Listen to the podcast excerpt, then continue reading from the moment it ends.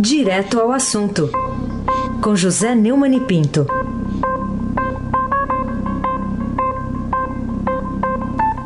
Neumani, bom dia.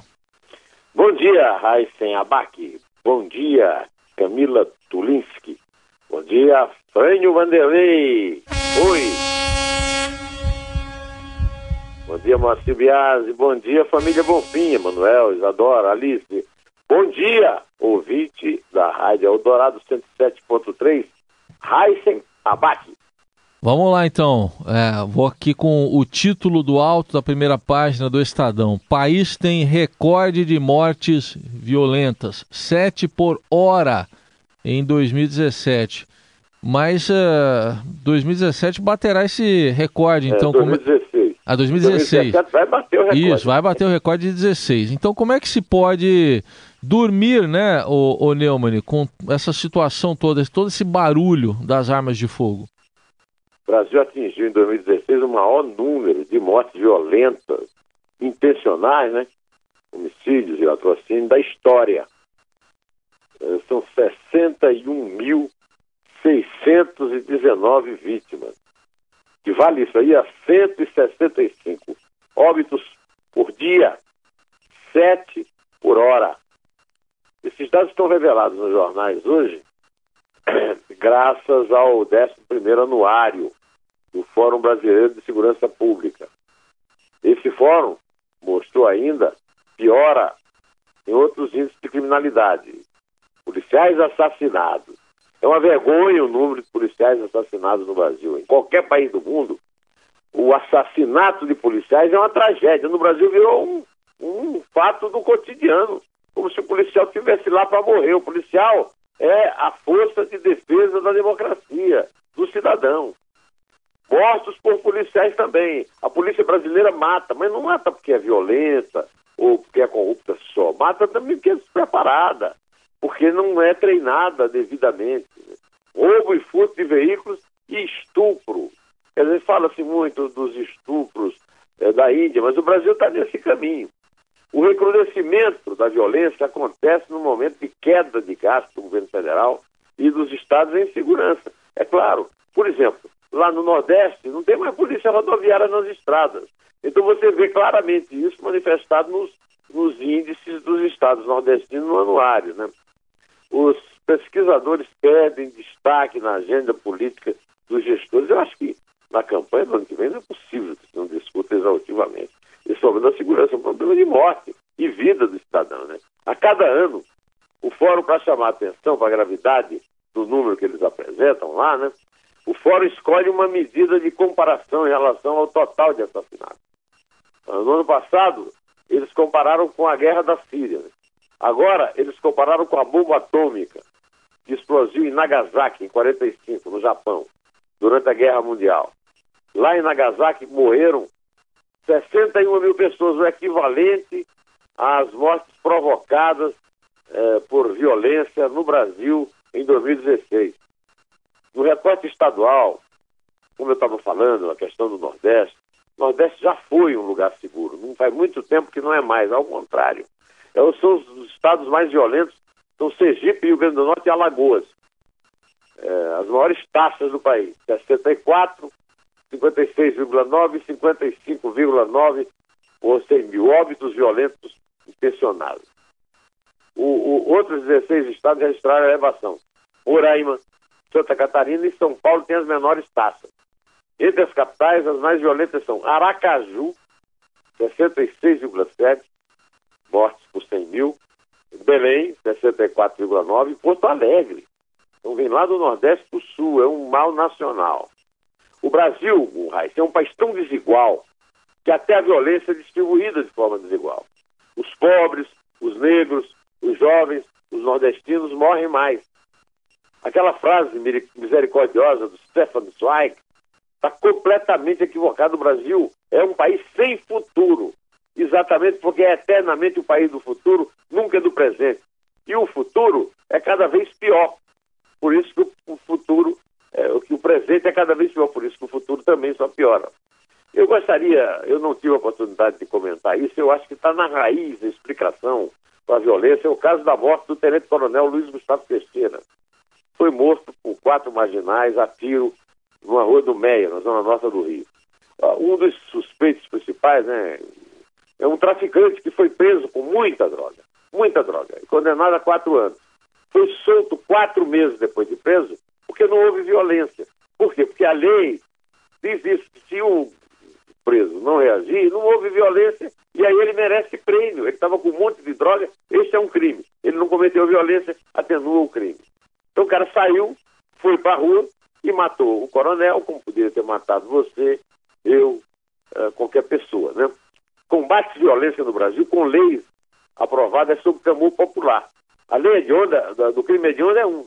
Depois, o, essas leis, no caso, por exemplo, a lei do crime hediondo de e tráfico de droga é crime hediondo, e é mesmo. Elas são atenuadas por uma ação permanente, cotidiana, diuturna e noturnamente, como dizia Dona Dilma, de advogados muito bem pagos no Congresso, é, depois do Congresso no Supremo, é, nos tribunais em geral, nas varas de justiça, com os juízes. É a mistura da lei do talião com a leniência paga a esse abaixo. Certamente, né? É, e no caso aqui, a comparação aí com um país que está em guerra, que foi feito no ano passado, está em guerra aí há, há seis anos e com uma tragédia lá de, 1900, de agosto de 1945 agora, nesse ano. O, o Neumann, vamos falar aqui outras tragédias, vai. O, o, relator do Refis lá na Câmara, que é o deputado Newton Cardoso Júnior, do PMDB Mineiro, anunciou a, ao que o, o presidente Michel Temer assinou uma nova medida provisória, prorrogando de 31 de outubro para 14, até 14 de novembro, o prazo do, de adesão ao programa de parcelamento tributário com a União. Então é, é, é ele que anuncia agora essas coisas? Virou porta-voz do governo. O Alexandre Parola deve ter sido demitido, não falou nada da doença do Temer. E agora, por exemplo, essa benesse que o Temer assinou foi anunciado pelo Niltinho, o filho do Nilton. É, aquele que mostra que filho de peixe, peixinho é. Tem também o filho de peixe que é baleia, né? O tal do Rossi, que é, é líder lá da, da, da, bancada lá do Niltinho. É, segundo o Niltinho explicou no Twitter, conforme adiantamos, o presidente Temer assinou a medida provisória que prorroga a decisão do refis. Era para era vencer hoje, vai vencer só no dia 14 de novembro. O Brasil é o paraíso dos caloteiros. Quem não paga imposto é sempre beneficiado. E o cidadão que paga imposto dá uma de trouxa, de idiota. Os, os devedores são heróis, têm as suas dívidas perdoadas, pagam em 690, 698 anos, são os partidos políticos, e sempre de forma seletiva. No caso desse refis aí, é ainda o resultado da necessidade de votos na Câmara do Temer para evitar a ser investigado na segunda denúncia do Janot. Ao contrário do que diz o Brasil real, no Brasil oficial se junta a fartura com a vontade de comer, não é a fome. Aqui no Brasil oficial é a fartura com a vontade de comer mais. E isso provoca engulhos aí sem abaixo. Tá certo. Vamos dar um pulo ali no ali nos Estados Unidos, porque tem delação premiada lá também, né? Integrante do, do time de assessores de política externa da candidatura de Donald Trump, o George Papadopoulos, descreveu numa delação premiada inúmeros contatos com os russos na eleição 2016. Então ele combinou com os russos, é isso? Ele combinou com os. Ô, ô, como é que você leu meu pensamento, rapaz? Eu ia dizer isso agora. Ao contrário do caso da seleção brasileira, em 58, que o Garrincha perguntou ao Fiola se combinou com os russos, ele, o Papadopoulos, combinou mesmo com o russo.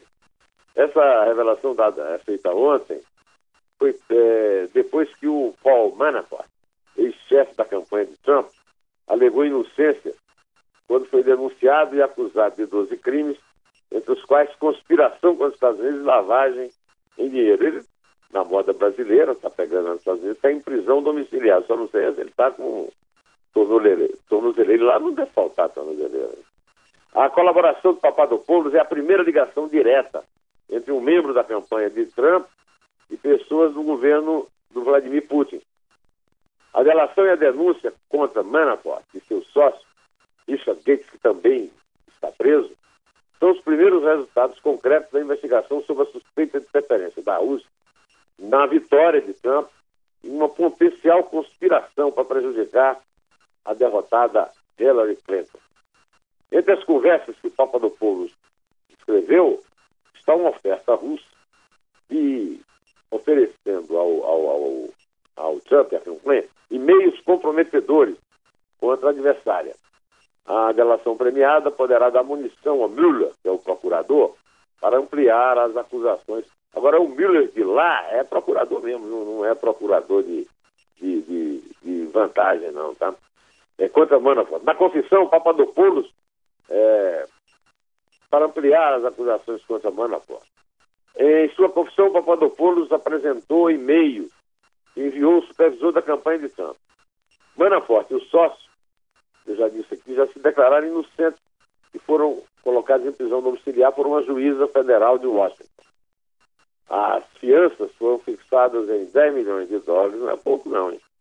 E 5 milhões de dólares respectivamente, Manafort e depois o sócio dele. Né?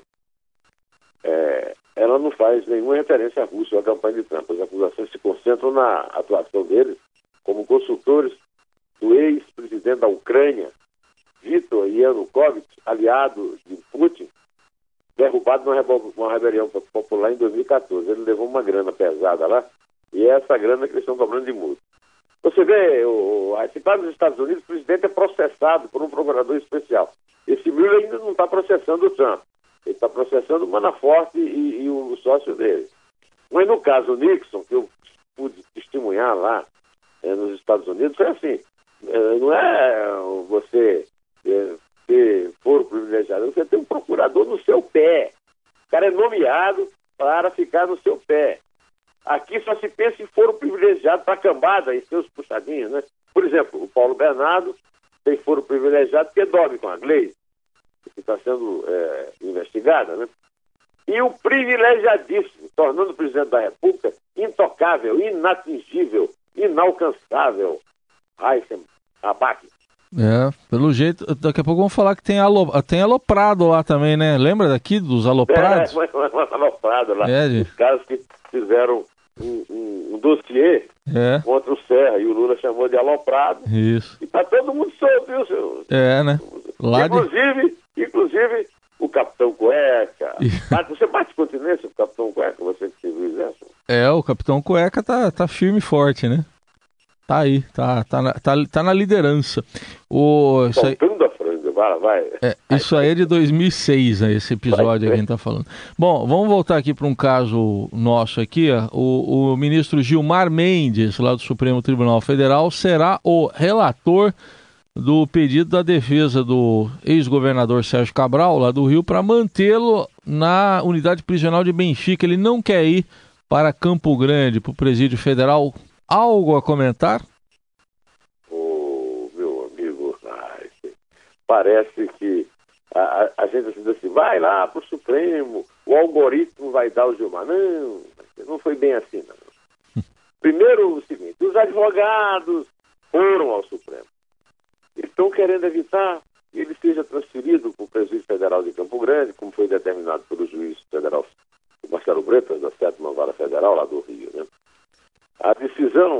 atendeu um pedido do Ministério Público, que ficou preocupado com a forma como o Cabral fez um comentário eh, em audiência com o Beta sobre o fato da família do magistrado vender bijuterias. Várias pessoas têm comentado, juristas, jornalistas, que não era uma, uma informação privilegiada, estava nos jornais. Eu acho essas pessoas muito apressadas em defender o Sérgio Cabral. A questão não é essa. A questão é que a menção significa uma ameaça mesmo. Afinal, quando você recebe uma ameaça, o é, alguém se refere a alguma coisa da sua família, a escola em que o seu filho estuda. Isso é um sinal, quer dizer, o, os familiares do Bretas, que tem lá a loja de bijuteria na Saara, não tem problema nenhum, ninguém. É, não é contra a lei ter loja de bijuteria. Foi dado mesmo no jornal. A questão é que quando o cara fala isso para o juiz, da forma ousada, destemperada e completamente arrogante que o Sérgio falou, ele está fazendo uma ameaça mesmo. E o Bretas disse que foi, foi ameaçado mesmo e aceitou o pedido é, do, do, do Ministério Público porque ele acha que foi mesmo uma ameaça velada. E foi. E foi. Quem viu os vídeos sabe que foi. Agora, Gilmar Mendes vai achar que foi? O, o, o Heinz, o habeas corpus foi distribuído por prevenção. Ou seja, nem o algoritmo funcionou dessa vez. Chega lá não, se é para soltar é com o Gilmar. Se é para soltar, é com o Gilmar. Gilmar é o relator de desdobramento da Operação Lava Jato no Rio, desde abril. E por isso ele concedeu habeas corpus a Flávio Godinho, ex-braço direito do empresário Ike Batista. Não é esse que é vice-presidente do Flamengo? O, os advogados do ex-governador alegam questões de segurança. Ah, ele vai estar lá. Ah, dizem que não tem nenhum bandido que ele mandou prender lá em Campo Grande. De qualquer maneira, ele vai ficar numa cela sozinho, né? De acordo com a defesa, ele abriga 10 criminosos oriundos do Rio de Janeiro, dentre os quais certamente estão alguns dos meliantes transferidos por iniciativa ou provocação do próprio paciente. Né? Tá certo? Porque não quiseram se associar a ele. Né? Os advogados de Cabral sustentam que o ex-governador precisa continuar no Rio para melhor se defender dos 15 processos que por lá também estão. Quer dizer, os caras usam em defesa o número excessivo de processos. O Brasil é o país mais surrealista do mundo. Sérgio Cabral está preso desde 17 de novembro do ano passado. Ele já foi condenado três vezes, apenas que já passam 72 anos de reclusão. A primeira, 45 anos e dois meses. A segunda, 14 anos e dois meses. A terceira, você que foi escriturário, 13 hum. anos. Você que foi escriturário da Justiça, Sim. você se lembra de ter visto alguém é, com tantas penas e penas tão grandes? Não, não me lembro, não. Muito, muita As coisa. Condenações, é que lá em Mogi os crimes são menores, né? São menores, é. São menores. As condenações são referentes aos crimes de corrupção, lavagem de dinheiro e organização criminal. Mas lá tem um cliente aí, chama Valdemar Costa Neto, é lá de Mogi. Isso, é. O, o, o, Supremo nem disfarça mais com aquela conversa mole de algoritmo. Agora, simplesmente chama Gilmar e manda soltar. E manda favorecer o poderoso de plantão. O caso de Cabral é extraordinário. Ele foi flagrado, você viu aí, ele tem responde 15 processos. Mas alguém acredita que o Gilmar Mendes vai em conta? O homem não pode contrariar a fama de soltador geral do Brasil, Raio. Deixa com ele que ele solta. Muita gente critica a forma de escolha dos ministros do Supremo. Eu tenho dúvidas, não sei que forma seria melhor, né? Eu só tenho certeza que o Supremo não pode continuar se abacalhando desse jeito, decidindo se manda um condenado para a cadeia de Tapsirica ou de Franco, de Franco da Rocha ou de Taquaritinga. Aquilo devia ser, como nos Estados Unidos, uma corte constitucional, não uma extensão de delegacia de bairro, como está funcionando, para Gáudio dos abunados. Né? Porque aí é o seguinte, só quem tem direitos no Brasil são os caras que podem pagar advogado e comprar uma toga e defender no Supremo. É, enquanto isso, os desgraçados que não podem sequer contratar um advogado de porta de cadeia para receber um alvará de soltura, depois de cumprir pena, continuam presos, né, Raíssa Haddad? Pois é. Não, Raíssa, rapaz. Muito bem, é, tão lá. Estão ali, né? Ô, ô Neumann, último tudo assunto. Turquinho, tudo turquinho. ah, último assunto. Abate, Jamil Chave. Tamo Haddad, não, não pensei no Fernando. Vamos lá. Vamos lá. Olha aqui, ó, o ministro da Justiça, o Torquato Jardim, defendeu a execução da pena após a condenação do réu em segunda instância. O que, que deu nele, hein? Para contrariar o governo e concordar, por exemplo, com o juiz Sérgio Moro. É, de fato você lembra que essa medida é, é, é vista pela Força Tarefa da Lava Jato como uma das mais importantes para o combate à corrupção. O, o, o Supremo já aprovou duas vezes manter o entendimento favorável à prisão quando a, a sentença judicial da primeira instância é confirmada é, por um colegiado, no caso, os tribunais regionais federais, né, é, espalhados aí pelo Brasil, em segundo grau. Mesmo com recurso pendentes, que antes era o chamado trânsito em julgado, figuras e filigranas da justiça brasileira. Mas é uma ação que pede a suspensão da execução da pena nesta fase e, e, e o Supremo dividido vai examinar o assunto. É, dois, o, o Zavascki que era, era a favor e morreu, foi substituído por Alexandre de Moraes, que é tucano, e está preocupado com os tucanos que vão ser condenados em segunda instância, e também com o Lula, que eles agora fazem acordo, né? os tucanos e o Lula defendem a mesma impunidade. Né? E também o Gilmar Mendes, que também é tucano, e que mudou quando os tucanos foram é, pilhados lá na Lava Jato. Nos bastidores é que os, os votos vão ser mudados o que torna o julgamento imprevisível. Aí entrou em ação o ministro, o ministro Torquato Jardim, ministro da Justiça do Temer, e disse que a alegada motivação política não fica bem para a biografia do Supremo. Olha aí, melhorou a biografia do Torquato Jardim, hein? Ele é a favor do recolhimento da segunda instância e deve se manter a decisão anterior. No meu ponto de vista, a biografia do Supremo já está manchada há muito tempo. E a do Torquato Jardim, é, que reforça as declarações do juiz Sérgio Moro, mudou muito favorável agora para mim. O Sérgio Moro, que conduz os inquéritos da Lava Jato para ter instância em Curitiba, participou, você sabe, terça-feira passada, uma semana, né, do Fórum Estadão Mãos Limpas e Lava Jato, promovido em parceria com o Centro de Debate de Políticas Públicas, e disse lá, lá no auditório do Estadão, que o Supremo teve sensibilidade para perceber que a justiça sem fim é justiça nenhuma. É muito bom esse, esse slogan. É, e, e o trabalho do juiz, que lembrou que alguns integrantes da corte afirmam agora que podem rever a posição. Argumentou que há uma expectativa da sociedade que isso não ocorra.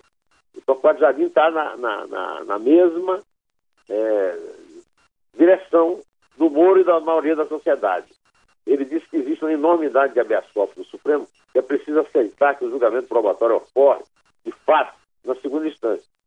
Recentemente, o ministro Gilmar Mendes, também presidente do Tribunal Superior Eleitoral, mostrou-se favorável à, à, prisão somente após um recurso especial para o Superior Tribunal de Justiça. É empurrar com a barriga, até porque as grandes barrigas têm bolsos fundos, meu amigo. Ai, tem abaixo.